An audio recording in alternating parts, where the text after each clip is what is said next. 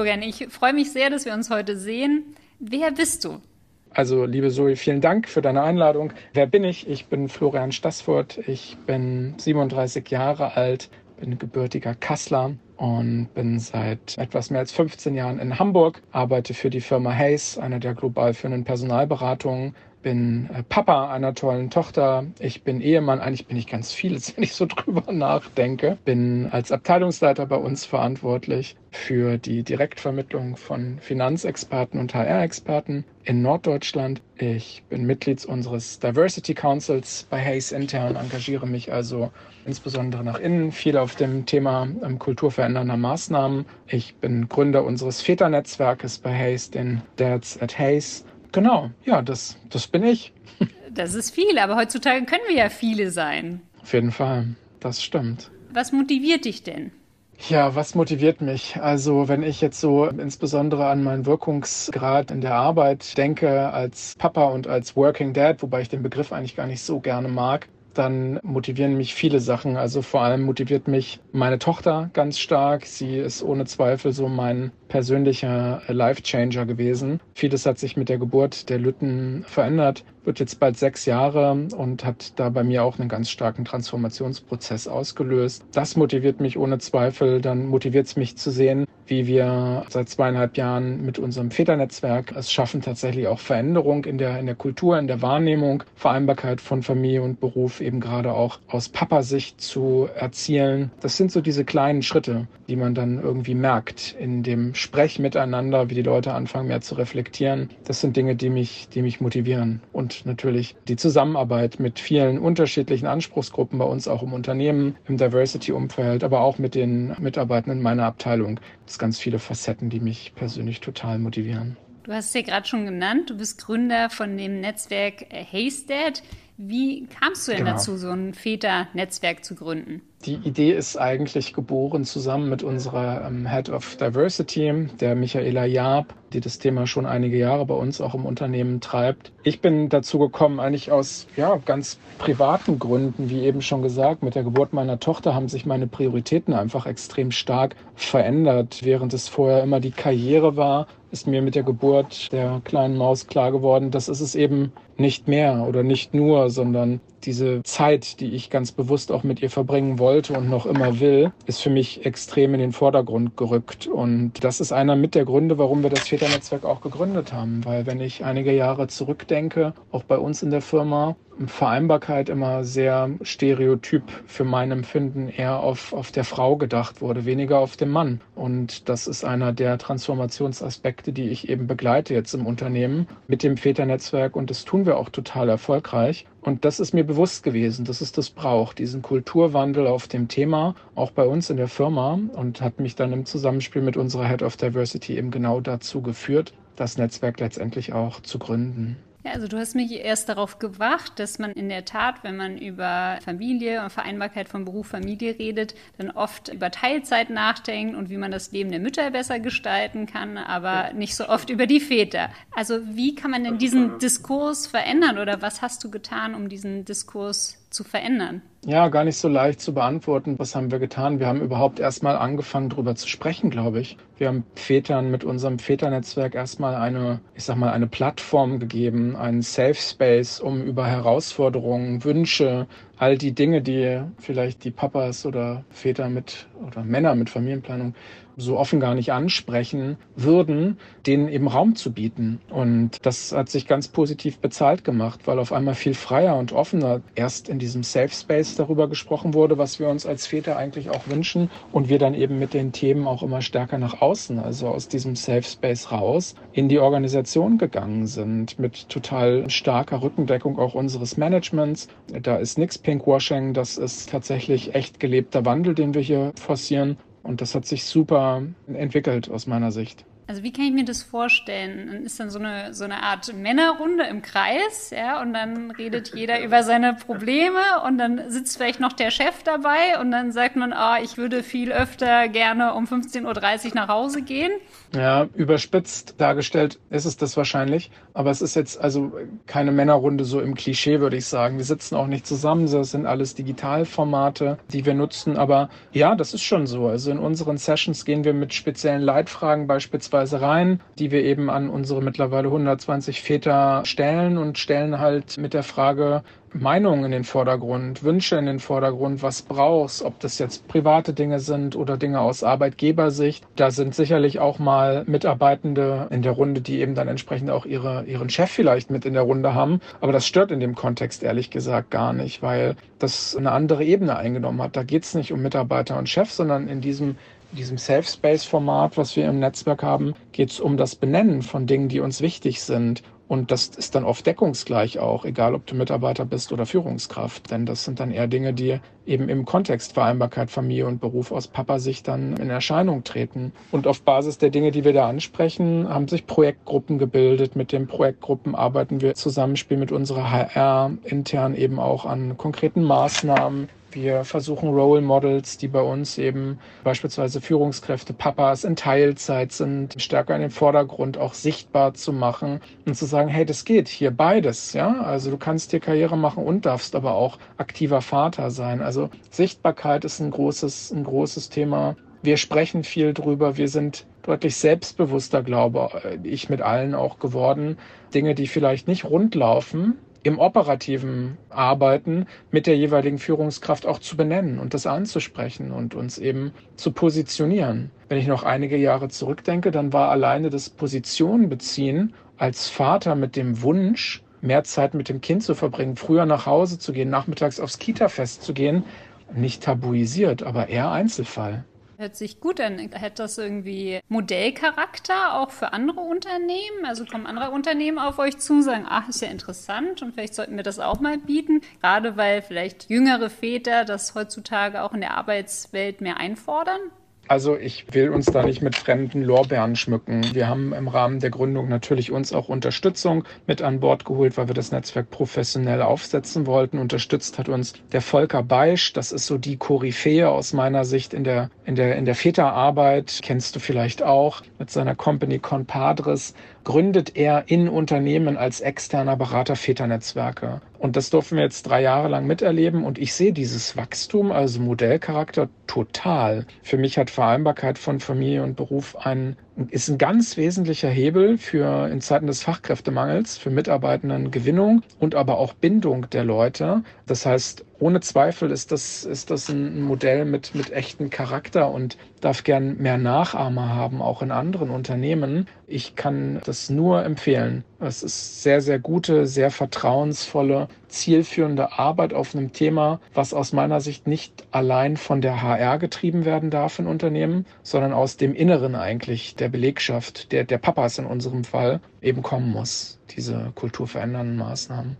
Ja, du hast es gerade schon angesprochen, der Fachkräftemangel. Meinst du denn eine bessere Vereinbarkeit von Familie und Beruf könnte sozusagen eine Lösung darstellen oder dazu führen, dass wir weniger Fachkräftemangel haben? Ich würde sagen, ja, Zoe. Ich glaube, also mit der Ermöglichung von mehr Vereinbarkeit gibt man ja auch dem Arbeitsmarkt wieder mehr Potenziale, nämlich insbesondere in Form von häufig nicht arbeitenden oder in Teilzeit arbeitenden Müttern. Ne? Also wenn die Väter durch Vereinbarkeit beispielsweise mehr Teilzeit arbeiten würden und sich das trauen, auch in Führungsrollen wären Kapazitäten frei, die eben durch die Frauen genutzt werden können. Und das ist häufig nicht der Fall. Das heißt, da ist ein Anspruchsklientel für den Arbeitsmarkt da, dessen Möglichkeiten eben durch ähm, überwiegend Vollzeit arbeitende Väter nicht genutzt werden. Also das ist Punkt eins. Das ist natürlich auch nicht das Allerheilmittel. Also Fachkräftemangel ist viel größer als äh, nur Vereinbarkeit. Nichtsdestotrotz glaube ich, dass es ja auch nicht nur darum geht, Mitarbeitende zu gewinnen, sondern eben auch langfristig ans Unternehmen zu binden,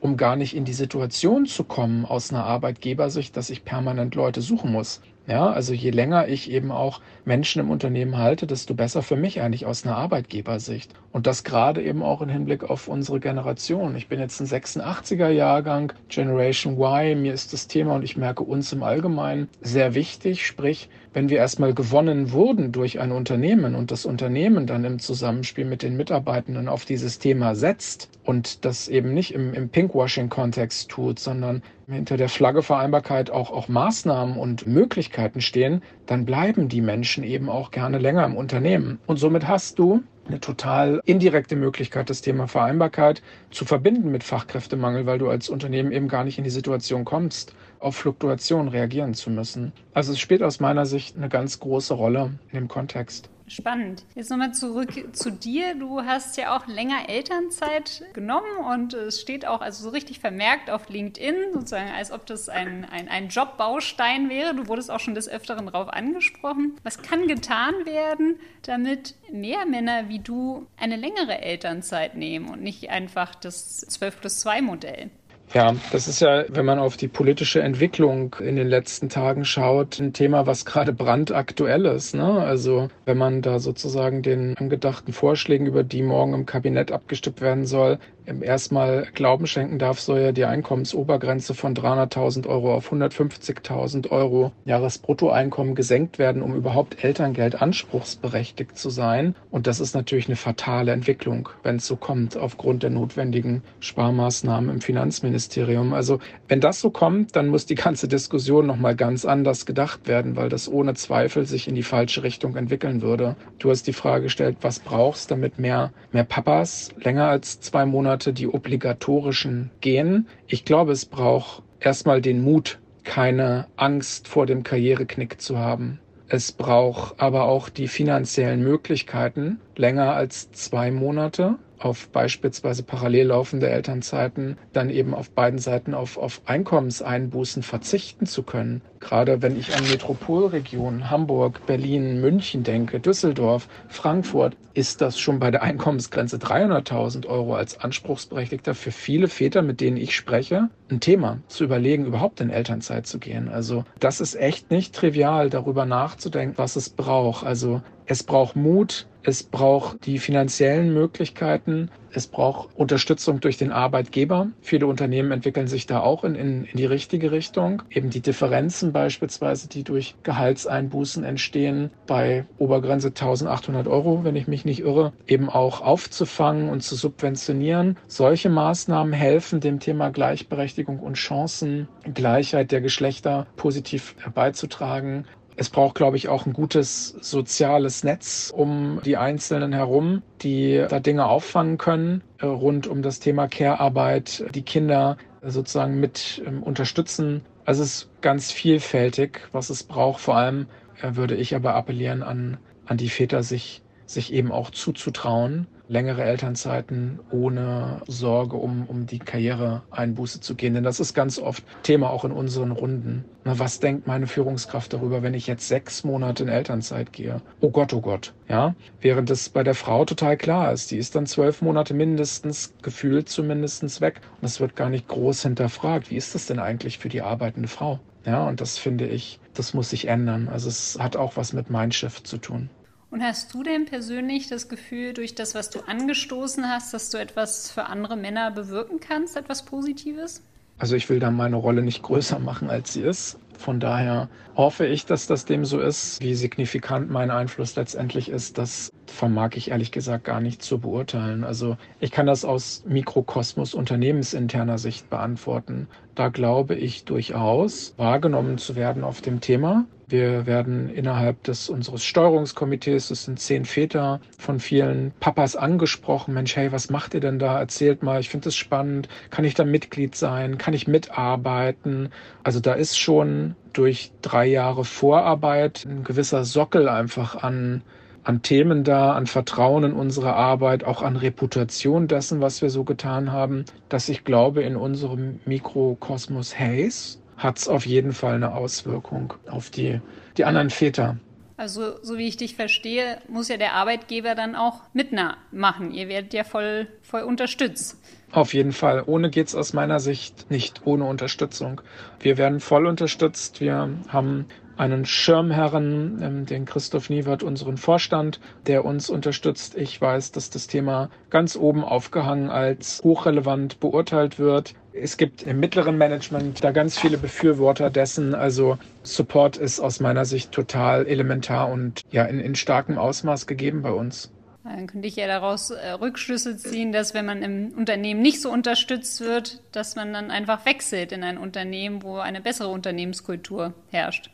Ja, möglicherweise ist das genau der Fall. Also ich glaube, unsere Generation, und ich bin ja als Headhunter damit eigentlich Tag für Tag auch beschäftigt, spielt das eine Rolle. Wenn Vereinbarkeit eben kulturell nicht gewährleistet werden kann, dass sich die Menschen schon auch bewusst nach Alternativen umschauen, bei Arbeitgebern anklopfen, bei denen sie auf Basis dessen, was sie von außen wahrnehmen können oder über irgendwelche Quellen erfahren, anders ist. Also das ist auch der Markt. Stichwort Fachkräftemangel. Wir haben ein total verschobenes Machtverhältnis vom Arbeitgeber weg hin zum Arbeitnehmer. Und das müssen sich die Arbeitgeber eben auch bewusst machen, ähm, dass dem so ist. Und wenn du dann nicht darauf reagierst, dann bist du mitten im Fachkräftemangel. Dann hast du nämlich Fluktuation, die du nur schwer schaffst, mit so einer Kultur eben auch durch neue Menschen zu besetzen oder sie eben nicht lange zu halten. Und dann fängst du wieder von vorne an. Also klares Ja, das tun die Menschen da draußen, sich bewusst Arbeitgeber auch anzuschauen und nach solchen Kriterien zu analysieren. Ich mache jetzt mal einen kurzen Themensprung, wenn du gestattest. Und zwar eine Frage, ja, und zwar eine Frage, die ich auch oft von Männern bekomme. Und jetzt äh, frage ich dich einfach mal, wenn ich gerade schon einen vor mir habe, einen Kompetenten. Was können denn deiner Meinung nach Männer tun, um eine wirklich positive Arbeitsatmosphäre für alle zu schaffen? Also auch für Frauen, dass sie sich wohlfühlen? Und das ist auch eine Frage, die mich selber auch interessiert, weil ich ja oft einfach in Foren bin, wo ich mit vielen Männern zu tun mhm. habe. Und ich das noch nicht so oft erlebt habe, dass Männer sich besondere Mühe geben, aber das wünschenswert wäre. Aber wie können sie das machen, ohne ah, dass es, wie soll man sagen, so patronizing wirkt? Puh, total spannende Frage, Zoe. Also ich glaube, du hast es in Teilen schon mit beantwortet, sich das überhaupt erstmal bewusst zu machen, wie es sein könnte, in beispielsweise männerdominanten Runden zu wirken. Im Gesamtauftritt ist schon mal ein Schritt in die richtige Richtung. Also ich glaube, es braucht einfach inklusives Denken, ja, also auf der Ebene Geschlechter, den spezifischen Herausforderungen und eben nicht ausgrenzend zu kommunizieren, sondern im Sinne aller. Und das fällt vielen schon schwer. Stichwort Unconscious Bias. Es gibt da ganz viele so Mikro-Voreingenommenheiten, die da uns alle irgendwie so treiben und sich das ein bisschen bewusster auch zu machen, wie bestimmte Aussagen, wie schnell ist mal so ein sexistischer Spruch irgendwie da, wie schnell ist der ausgesprochen? Das erlebe ich auch, ohne dass sich da die oftmals denn dann Männer Gedanken drüber machen, was sie eigentlich gerade sagen oder es vielleicht gar nicht so stark hinterfragen, wie es ankommt oder sie es auch vielleicht so gar nicht meinen, aber dieses sich sensibilisieren für inklusives Miteinander ist mit Sicherheit ein, ein Schlüssel zum, zum Erfolg. Und dann ist es, denke ich, auch so dieser, so wie man selber auch behandelt werden möchte. Ein respektvoller Umgang miteinander, das Patriarchat vielleicht mal zu Hause lassen, ja, so oder auch am besten da auflösen, all diese, diese Denkmuster. Ja, also es ist, glaube ich, auch viel, viel Reflexion über das eigene Kommunikationsverhalten, über Denkmuster, die man über Jahre womöglich hat irgendwie manifestiert in sich drinne. Das musst du halt aufbrechen und du musst dich aktiv damit auseinandersetzen. Wie, wie wirkst du denn als Sender auf den Empfänger? Können viele leider nicht so gut. Ja, also der Klassiker ist, man steht als Frau irgendwo, dann kommt so einer dieser Witze und dann ist man umringt von Herren und alle lächeln irgendwie betreten, fühlen, dass es nicht ganz okay ist, aber keiner sagt was. Ja, ja, das glaube ich dir. Und weißt du, also alleine, äh, unabhängig davon, dass ich Vater einer Tochter bin, kann ich nachempfinden oder vermag das, glaube ich, zu beurteilen, dass das eine sehr unangenehme Situation sein muss und wünsche mir aber genau für meine Tochter, dass wenn sie in die Arbeitswelt irgendwann eintritt, dass das eben so nicht mehr ist. Das ist einer meiner großen Motivationspunkte. Du hast mich das ja zum Start auch gefragt. Ich wünsche mir Veränderung in, in genau solchen Dingen, dass meine, meine Tochter nicht irgendwann im im Business da steht und beurteilt danach wird, wie sie angezogen ist beispielsweise. Das finde ich furchtbar. Also auch allein der Gedanke, das macht mich wahnsinnig, dass das so sein könnte, während keiner darauf schaut, was denn die Herren da so tragen, ja? Also verstehe, was du sagst. Das ist auf jeden Fall ein Thema, aber auch da habe ich das Gefühl, dass wir uns langsam und stetig in eine gute Richtung entwickeln, da auch ein Stück weit als, als Mann etwas gesitteter, feministisch geprägter auch zu, zu kommunizieren und sich zu verhalten. Jetzt habe ich in der Vorbereitung eine Studie gelesen der Vereinten Nationen zu Gender Social Norms Index und besagt hat, dass Vorurteile gegenüber Frauen immer noch weltweit verbreitet sind. Deutschland schneidet zwar gut ab, aber trotzdem sind wir noch ein bisschen entfernt von der Gleichberechtigung.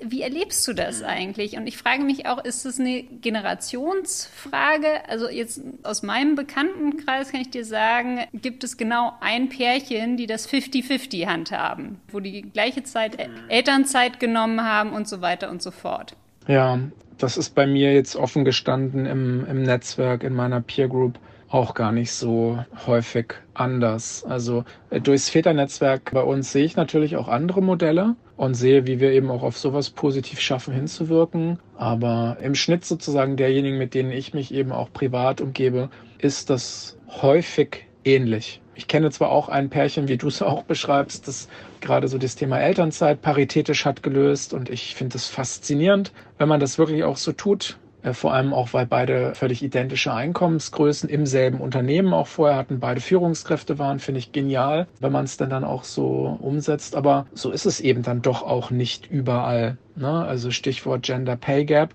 Machst du es vielleicht beim ersten Kind so nicht. Bist als Mama vielleicht zwei Jahre zu Hause, der Mann macht zwei Gehaltssprünge, dann kommt das nächste Kind zwei, drei Jahre später. Dann ist man da schon einige tausend Euro vielleicht weiter. Stellst du dir die Frage in der aktuellen Situation, über die wir jetzt auch schon gesprochen haben, sicherlich noch mal ein bisschen häufiger ob man jetzt dazu bereit ist, auch als Mann mit dann womöglich dem höheren Einkommen länger zu Hause zu bleiben. Vielleicht wollen es sogar auch viele, aber können es dann finanziell nicht. Also ja, wir sind da auf einem, auf einem guten Wege in Summe, aber da ist schon auch noch way to go. Das sehe ich genauso wie du äh, hin zu einer tatsächlichen Gleichberechtigung. Das wird uns noch einiges an, an Kraft, an, an notwendigen Maßnahmen etc. kosten. Ja, spannend. Also noch einiges zu tun. Du hast ja kurz, also wenn wir gerade Ursachenforschung betreiben, du hast die Gender Pay Gap erwähnt, aber genauso, wie meinst du denn, sind so veraltete Rollenbilder das Problem? Also ich zum Beispiel in, in Umfragen, dass die meisten Befragten denken, irgendwie der, der Mann sollte noch für das Gehalt sorgen oder aber auch von Frauen, die nicht loslassen können und meinen, sie wären einfach besser für die Kinderbetreuung qualifiziert und der Mann könnte das alles nicht. Ja, das, das gibt's.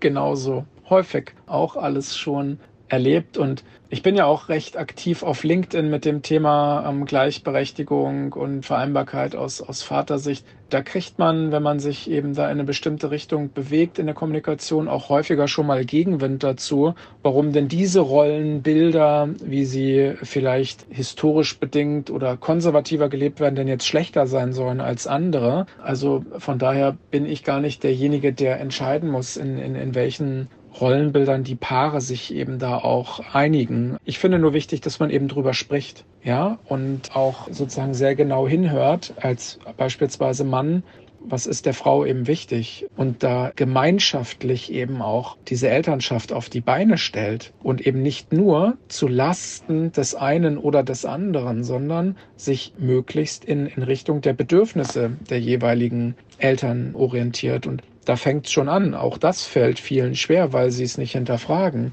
oder weil man vielleicht auch mit Manchmal denke ich, Gott sei Dank ist das so, aber auch mit einer gesunden Portion Naivität in so eine Elternschaft reinrutscht. Vorher war alles gut, ja, da hat man ähnlich verdient, ähnliche Karrieren und dann kommt das Kind und dann steht so die Frage, wenn du es nicht schon hast, Jahre vorher mathematisiert im Raum, ja, wie, wie machen wir das jetzt eigentlich? Ja, ist klar, du, bleibst du zu Hause, ja? Also du gleich die Mama, weil du stillst ja das Baby oder so. Es finden sich ja dann ganz schnell Argumente, warum es eher die Mama als der, der Papa ist. So und ja, ich also erlebe das in in alle Richtungen, Zoe, wie du es eben hast jetzt mit der Frage auch beschrieben. Also es gibt noch viel zu tun. Und vielleicht meine letzte Frage, wie blickst du denn in die Zukunft?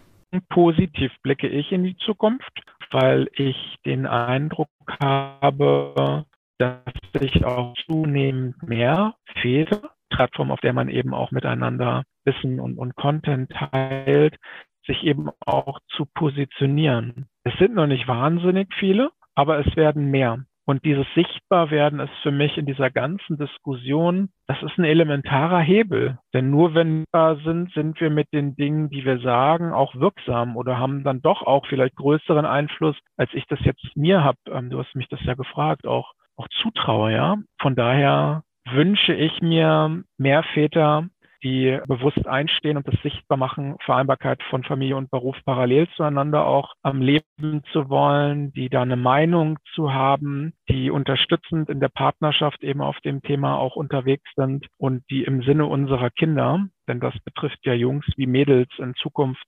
gleichermaßen, da einfach nach, nach vorne schauen, tradierte Rollenmuster im Zweifelsfall, wenn sie selbst damit gar nicht zufrieden sind oder einer der Partner, Partnerin, hinterfragen und sich aktiver damit auseinandersetzen und versuchen eben auch Veränderung herbeizuführen, da wo es, wo es notwendig ist.